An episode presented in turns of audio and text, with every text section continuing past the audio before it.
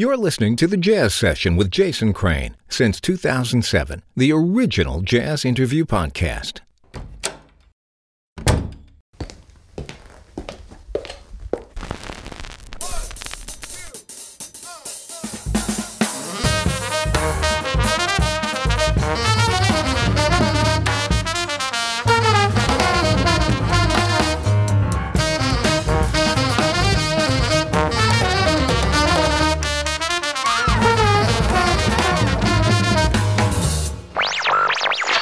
Lesson 1 Basic Hip.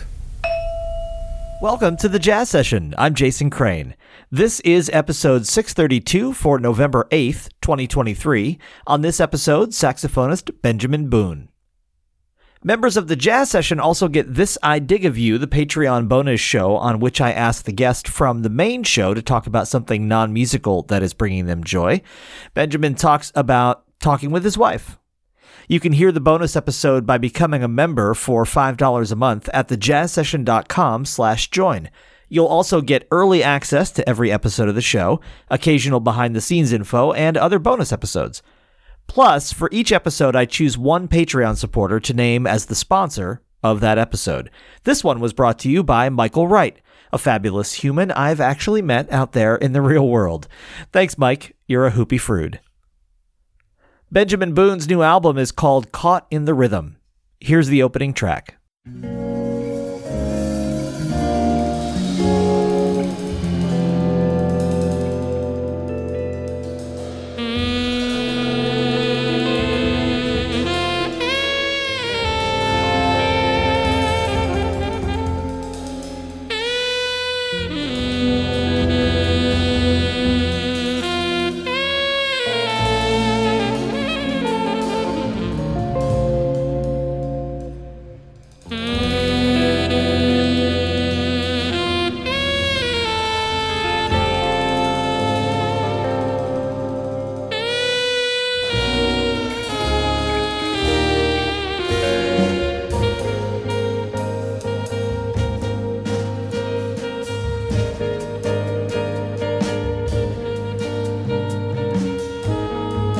Would have been, I think, summer.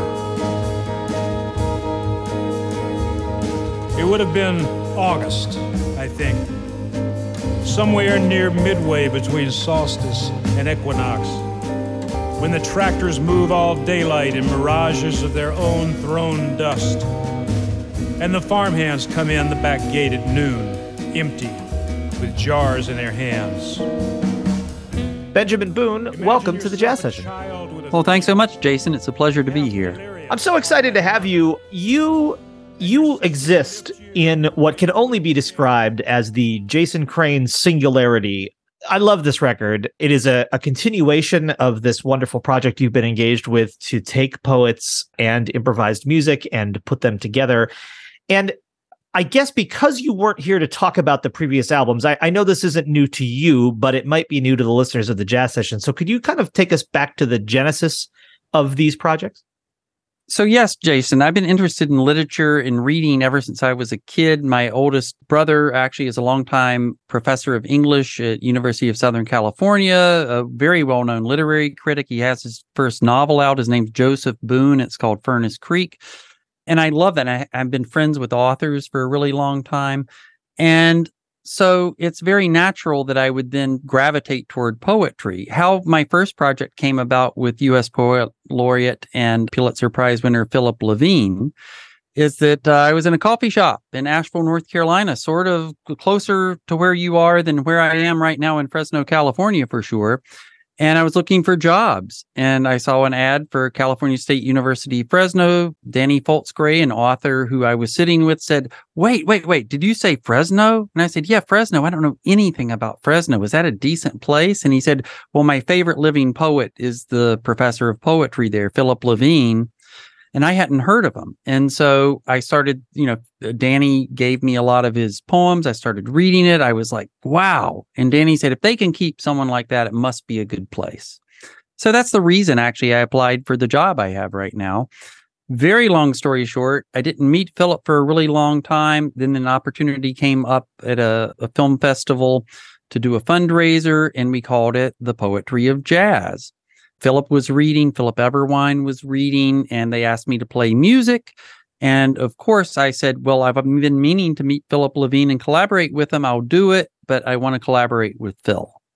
And so Phil's like, Sure, let's do it. And that was the start of it. So that album came out in 2018. Then it was followed up with the Poetry of Jazz Volume 2. Then I put out a album I made in Ghana that was instrumental, but then returned to it in 2020 with an array of poets, including Juan Felipe Herrera, who was the U.S. Poet Laureate, and Tyehimba Jess, and several other people. And then here's this. Here's it looks like number four on the poetry list, Jason. So I must I must like to work with poets and do things that are interdisciplinary and try and weave words and music together. Yeah, it's been since 2018. And I first learned about your poetry projects because Juan Felipe Herrera is one of my favorite poets. And oh, really? Uh, so yeah. I, when I saw that he had done a project with a musician, I checked that out and then went back through the catalog. This album, Caught in the Rhythm, is uh, more akin to the one that preceded it, where there's a range of poets. And that leads me to wonder is there a particular kind of poetry or even a particular kind of poet given that the poets are going to perform these works that that fits with your conception of this project? Thank you jason. Yes i happen to like story. I've always liked story. And if if you look at most of the the pieces I've done with Philip Levine, and one reason I think his poetry resonated with me is that his poetry really bridges the gap between traditional, like semi abstract poetry and storytelling. Some people might, if you paginated it differently and tabbed it differently, some of Philip Levine's poetry could be mistaken for prose because it, it is so, so, so story like, but it also is poetry. And that's very interesting to me. Where is the line between poetry and prose. Some people might say, and I'm sure you have a better answer than I do, that poetry is when you abstract things a little bit so there can be multiple meanings. But to answer your question, it's it's do I like the message of the poem? Does it resonate with me emotionally? Does it sound like music would could in any way enhance what the underlying emotional content of the poem is? So in other words, there are several poems that I love, but if I try to put music with it or I, I try for music to, to, to interact or, or complement or comment on or something like that. If it distracts from the poem, if it if it gives a meaning that maybe isn't the overarching meaning of the poem, then I won't set the poem, even if I love the poem. So so a central question the central questions are is there an emotion or a story that I can relate to in some way? Do I really like it? Does it resonate with me? Would music enhance maybe the emotional quality and maybe add something to the listener's experience of this poem as it's being read that's different than if the poem was read without my music or was read in a book? And if the answer to all of that is yes, then I'll explore it and I'll try to do something. I'll try to do something with it. Hashtag hallelujah to the hood witches to the shellac clapbacks and neck roll snaps of sisters who snatch tracks and dodge ditches. Hashtag blessed be they two small kitchens.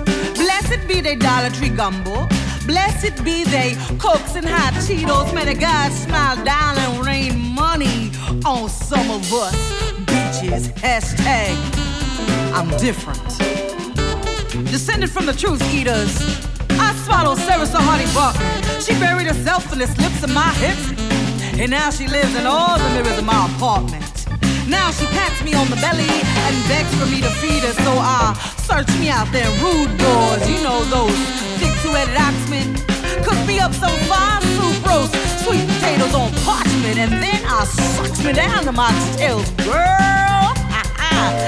I cost them you made me uh, remember many years ago I interviewed Steve Swallow, a bassist and oh man, about his work with Robert Creeley, who is another of my favorite mm-hmm, poets. Mm-hmm. And one thing I remember, this is many years ago, so I'm I'm dredging up this memory here. But one thing I I I hope I accurately remember Steve saying was that a thing that attracted him to Robert Creeley's poetry was that when Steve read it or heard Creeley read it, it seemed to imply the rhythms that then Steve used in his composition. So that Creeley's poetry suggested music. Is that an experience that that you resonate with at all? Absolutely, Jason. And in fact, to me, the spoken word doesn't just imply music or suggest music, it really is music. And there's a musicality to speech that I find utterly fascinating.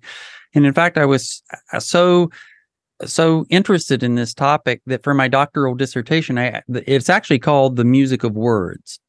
So it was a musical analysis of American English speech. So I transcribed speech and I took speech data that linguists had and I put it into musical notation. But even more than that, it's thinking about it logarithmically, not linearly. And I found a lot of relationships that are that are really fascinating and interesting and change the way that I listen to how people speak.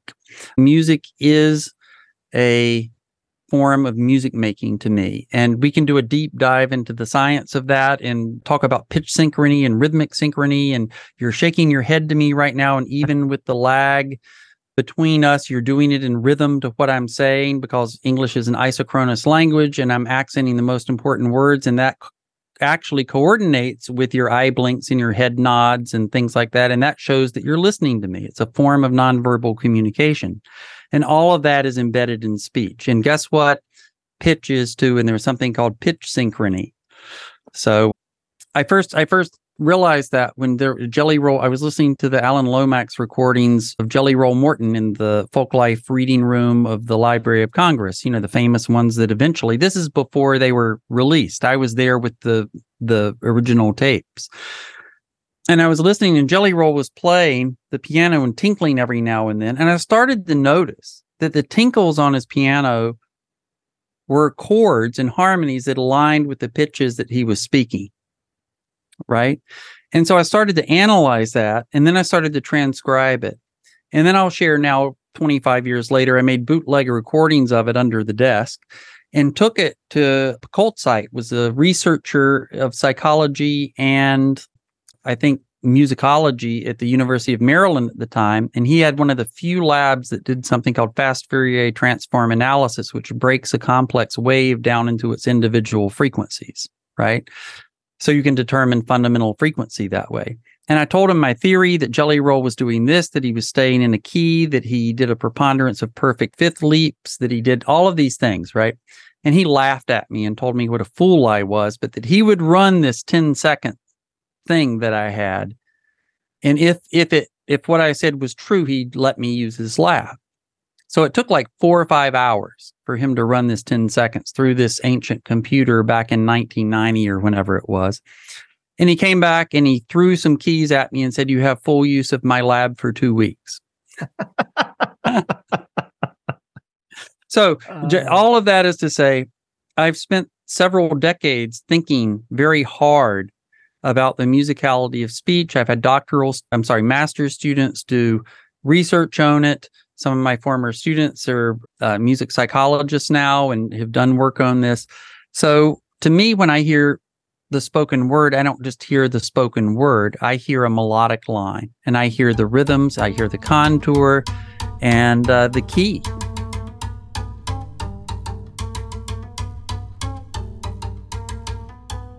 A few beats sounded out of the earth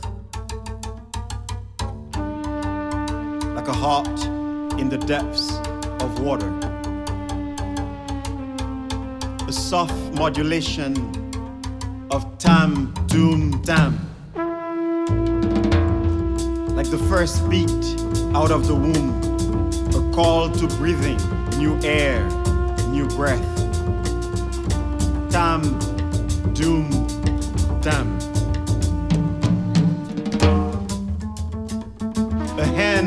Hand beckon me to step on a wax wooden floor. Timid. Tam. Doom. Tam. I glided my legs. First the left, slowly tracing an arc. You know, it's interesting because coming at it from the perspective of a poet, I, when I'm writing, one of the things I do is read the poems aloud as I'm working on them. And that's such a useful, it, not all poem, not all poetry needs to be written this way, of course. But for me, for most of my poems, it's a very useful aid because I can just feel rhythmically when something feels off, or if it feels like there needs to be one more line here. This doesn't feel like closure, or, and sometimes you want it to feel off kilter or like it ends prematurely. But the for me the best way to to know that is to read it aloud and it just has a natural flow. And of course i spend the majority of my life talking into a microphone either on the radio or for podcasts. So the idea of hearing my own voice and knowing how things sound that's kind of second nature to me at this point.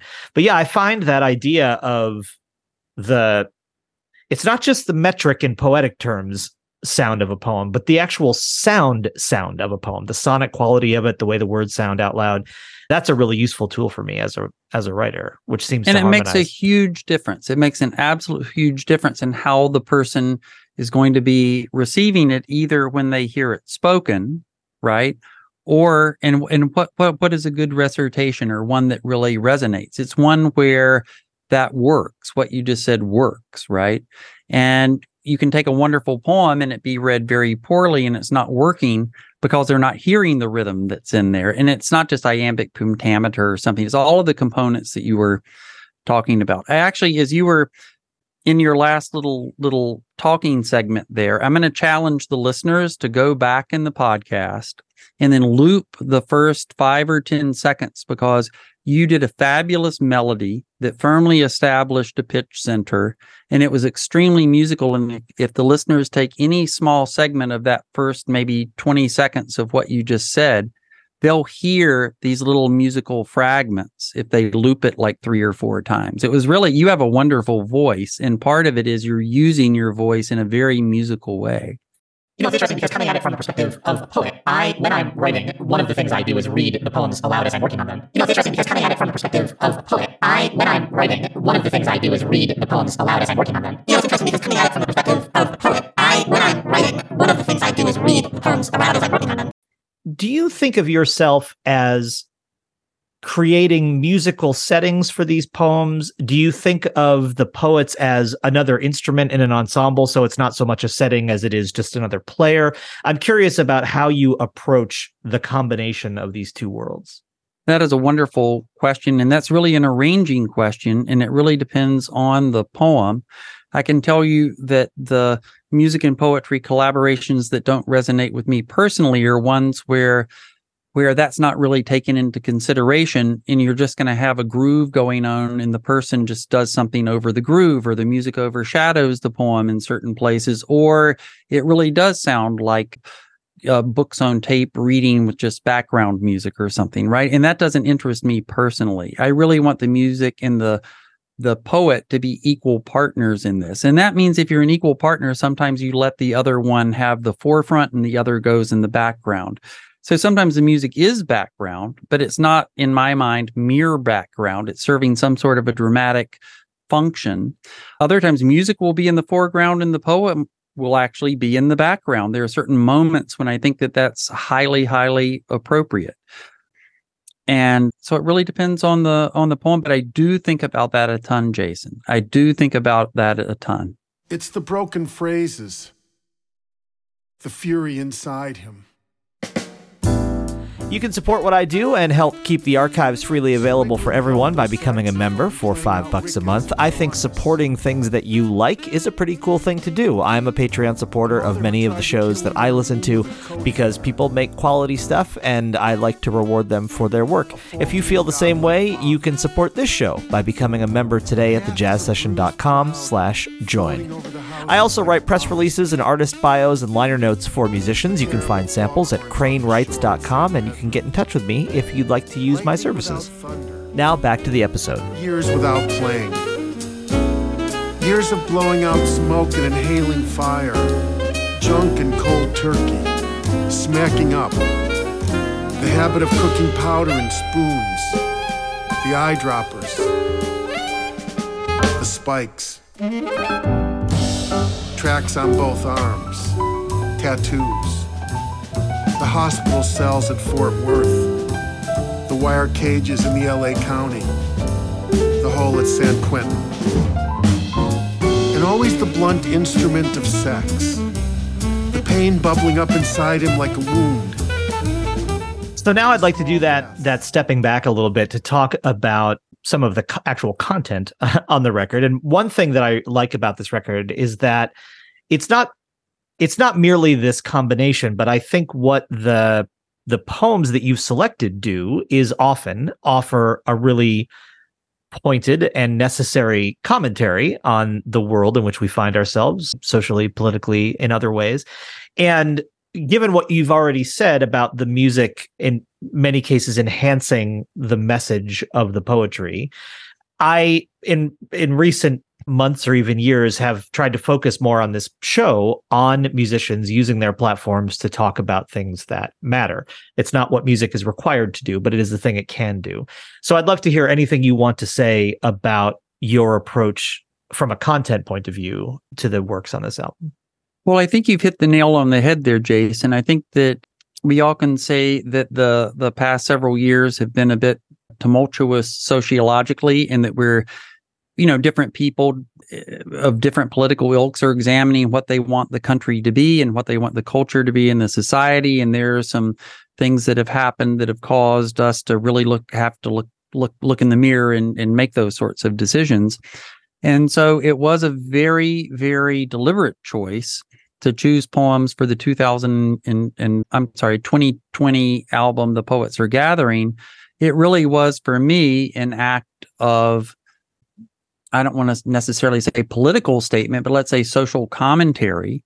And I really did want to pick poems that seemed to be relevant to that time in American history. And if nothing else, to cause people or give give people something to listen to that would compel them to consider what's going on and maybe see it in a different way. And I think that's one of the things that that poetry or music or art or dance, any of the creative arts can serve as an impetus for people just to look at something in a different way and maybe talk about it or think about it. Maybe they go back and when they hear it again, they hear something they didn't hear before that makes them say to themselves, well, maybe I was looking at this situation a little bit naively. Maybe it has more depth, and maybe this poem is helping me see it with a little bit more depth. So it's a very, very conscious decision on that album to do that. On the current album, there are still some that make really, really powerful social commentaries. I think that you know the the Mississippi 1955, the Hood Witches. Uh, what's another one that really does that? Sleep Cast, or Olivia suggests all the women in class imagine male sexuality, or the dog. What the blank am I going to do with the 20? That's a very powerful social commentary, but I balanced it out with some funny tracks like anger management is just absolutely hysterical to me. Or there's an Emily Dickinson poem. So yeah, I, I, think it's a little bit more of a mix on on this one. There's a quote that I'm trying to remember right now. Yeah, it's by William Carlos Williams, and it's it is difficult to get the news from poems, yet men die miserably for lack of what is found there. Yeah, which is a such a great quote, and I think is in the liner notes of this of this record as well. I one of the poems you did not mention there, or one of the tracks I should say you did not mention there that I want to specifically ask you about, and this is purely selfish because he's one of my favorite musicians, is the Art Pepper track. Uh, Laurie Pepper, who co-wrote Art's autobiography Straight Life and then wrote a book about being married to Art, has been on this show multiple times, and I adore Art Pepper's music. And so I just wanted to ask you to say anything you might care to say. And if you tell me there's nothing I would care to say, that's fine too, but about Art Pepper or about choosing this poem. Sure. So I'm not an Art Pepper scholar. And quite frankly, before this poem was brought to me, I, I heard Art Pepper's music, like it was in the very, very recesses of my mind, but it's not like I really sought out, you know, Art Pepper's playing. I'm not sure why. I guess it was because I was a Charlie Parker and Cannonball Adderley fanatic at that time in my life, right? But so it's not like Art Pepper was on my radar really. But I did this session with Edward Hirsch in New York and I asked him, you know, do you have poems that address music in any way? Or the relationship between music and poetry, or is there a poem you really think would work with music really well? And he brought he said, Oh, I have this poem, Art Pepper.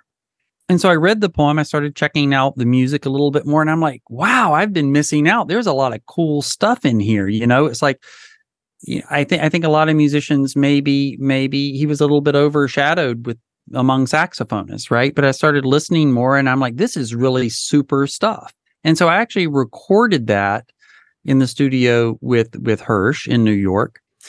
And then I started thinking when I was putting this album together, on the first album with Philip Levine, I had guest artists. If there was a poem about a jazz star, I got a guest artist. I just thought that that was a good idea. I had recorded tracks for all of those, and I was happy with what I did. But I just thought, wow, if it if it's about a jazz star, there should be a jazz star that's on the track. That just seemed right to me. It just felt good, right? And so, you know, I'd been talking to Greg about this project, and asked him about it and he he was like I was. He was like, "Yeah, yeah, he did some cool stuff. What about this? What about this track?" You know? And so I'll he just was very that that's eager. Greg Osby that you're referring. Oh, yes, I'm so sorry. I'm so sorry. Yeah, Greg Osby. And so he was really thrilled to do it and get, really got into it and we had a lot of fun doing that. So I'm really glad that that Greg said yes. You've created a perfect segue for me, which is to mention that there are a lot of musicians on this record.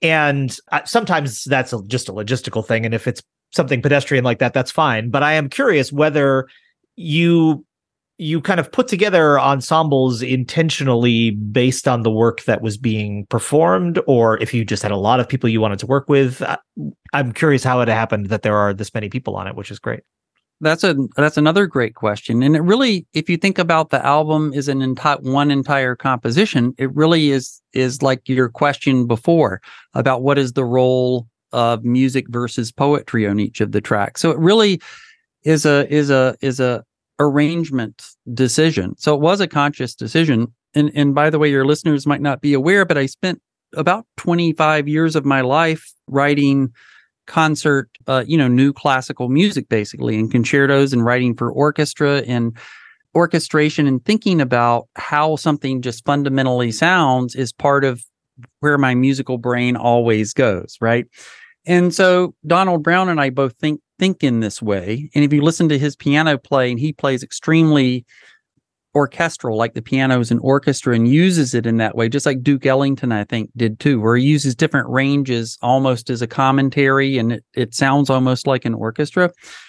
And so he and I agreed that that, you know, it every poem has a different emotional content and has a different message. And if we just say, oh, we're going to use jazz quartet and it's going to be the same players that approach it the same way, blah, blah, blah, blah, blah, then everything starts to sound the same rather than unique. And since we're using different poets, we picked out musicians that we felt would work with each of the different poets. And then we kept that group, the, the core group, we kept it the same for each poet.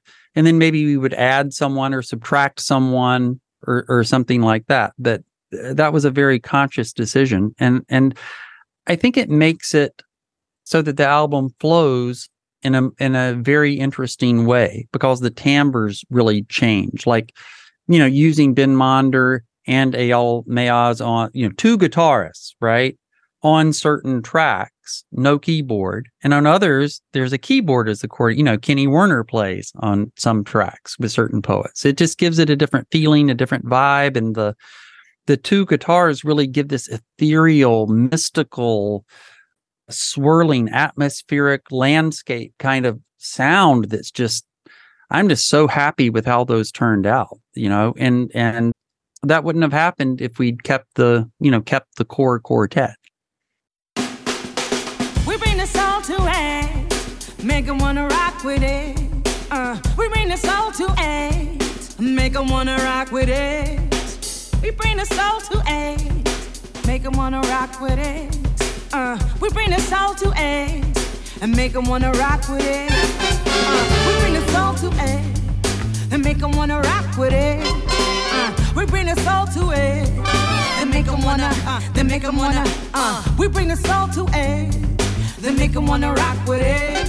Yo, we bring the soul to it, then make 'em wanna, uh, make 'em wanna, uh, we bring the soul to it, make 'em wanna rock with it. Spit, stay, gold, shine, Rogers in the nick of time. To get the whole set live, been working five to nine. Now it's time to ride the bottom. Wrecking with the crew tonight. Ain't nothing sniff except the bass. Rolling down the interstate, make no mistake. We are not faded in Bombay. We making headway through your city, through your place. Rapping gritty, face to face. Tracks from the mixtape. Bags for a figure eight. Future for the dictate. If you take a line line. We are getting close to the end, but I, I wanted to ask you a question that I'm asking you purely because of something I listened to on my walk home from work tonight to do this interview.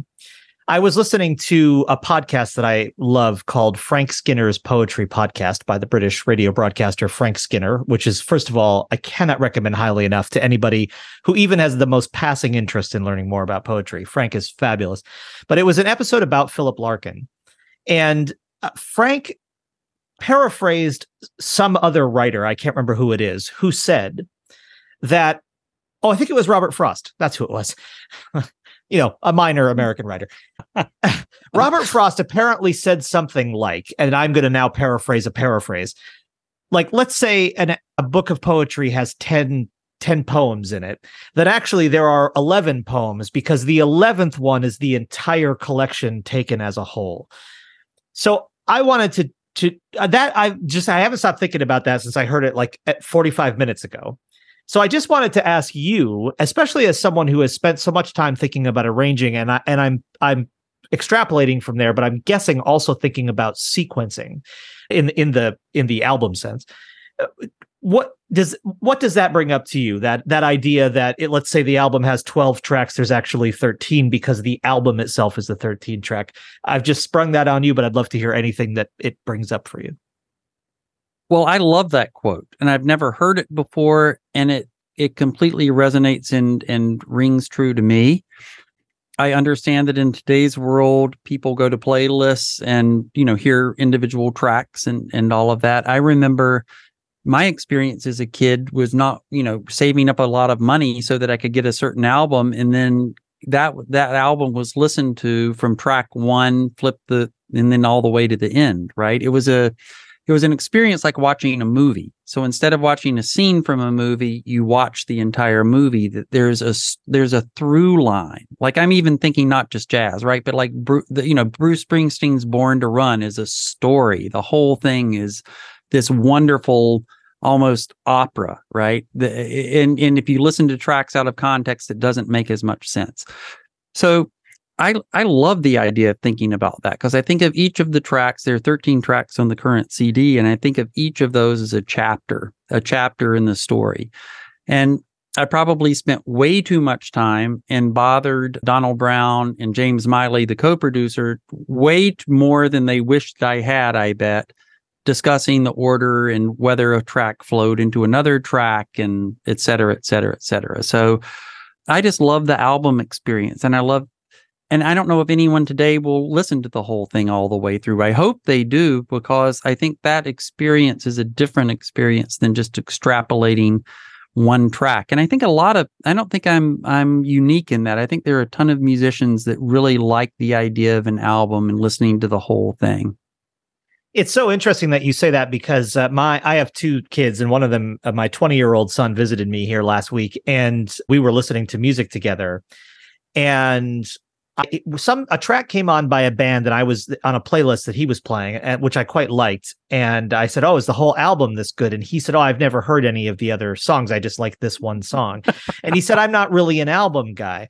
And I thought exactly what you just described, which is when I was growing up, the albums that I had when I was growing up, I know every note, every lyric, every line. I know every place, for example, on the things I had on cassette, I know every place where the cassette was a little messed up. So there might be a slight distortion in the sound. There's some hmm. things I now have heard digitally that when that, dist- like, there's a moment in the album, The Lamb Lies Down on Broadway by Genesis in the cassette version that I had, it was dubbed off somebody's LP. And when they dubbed it, they accidentally hit the record player and it skipped.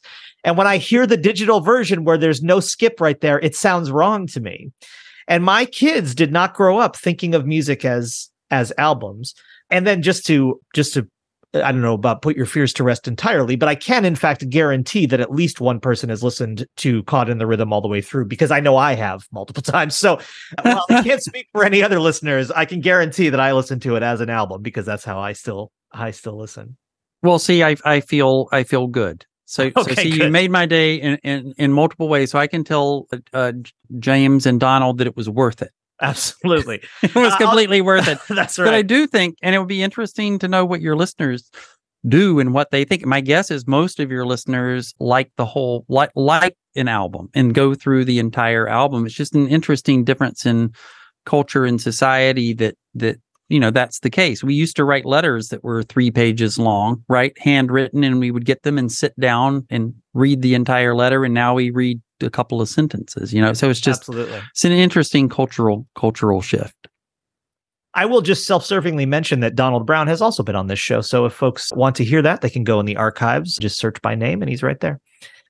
So with all of that said about the fact that the both the previous installment in this series, for lack of a better word, and this one do have political commentary poems, do you feel any any compulsion to do that? Do you feel like you have any responsibility as a as a performer or a composer to speak to the world in which we live? Well, I think at least in part, the answer is yes. I do feel a desire to do that, and not in everything that I do. You know, a lot of my music is just music for the sake of music, or music for fun, or music for a function, functionary music, right?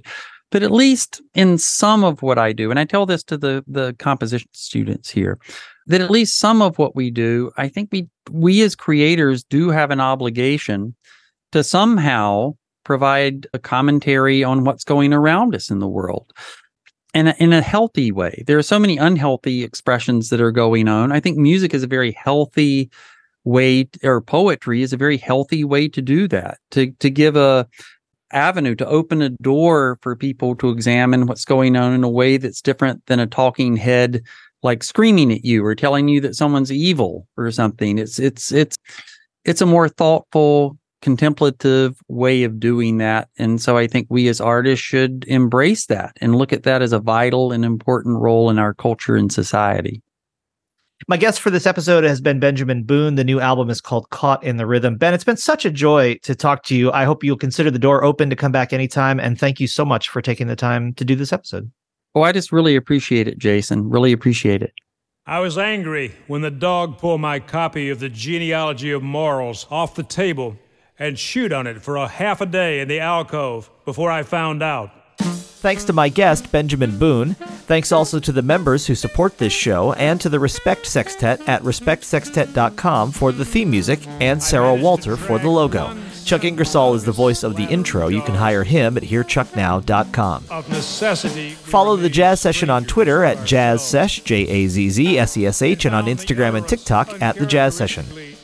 Take a second right now to rate and review the show wherever you listen. It greatly improves my ability to reach new listeners. I've also got a second podcast called A Brief Chat. It's also an interview show usually, although these days I'm also sending out a daily poem from Diane di Prima's Revolutionary Letters. You can find it at abriefchat.com or just search for A Brief Chat wherever you listen to this podcast. If you'd like to keep up to date on my podcast, my poetry, and more, you can subscribe to my newsletter. Go to thejazzsession.com and click on the newsletter link. If you value what you just heard, please do become a member. It's just five bucks a month at thejazzsession.com slash join. And then come back next time for another conversation about jazz on the Jazz Session.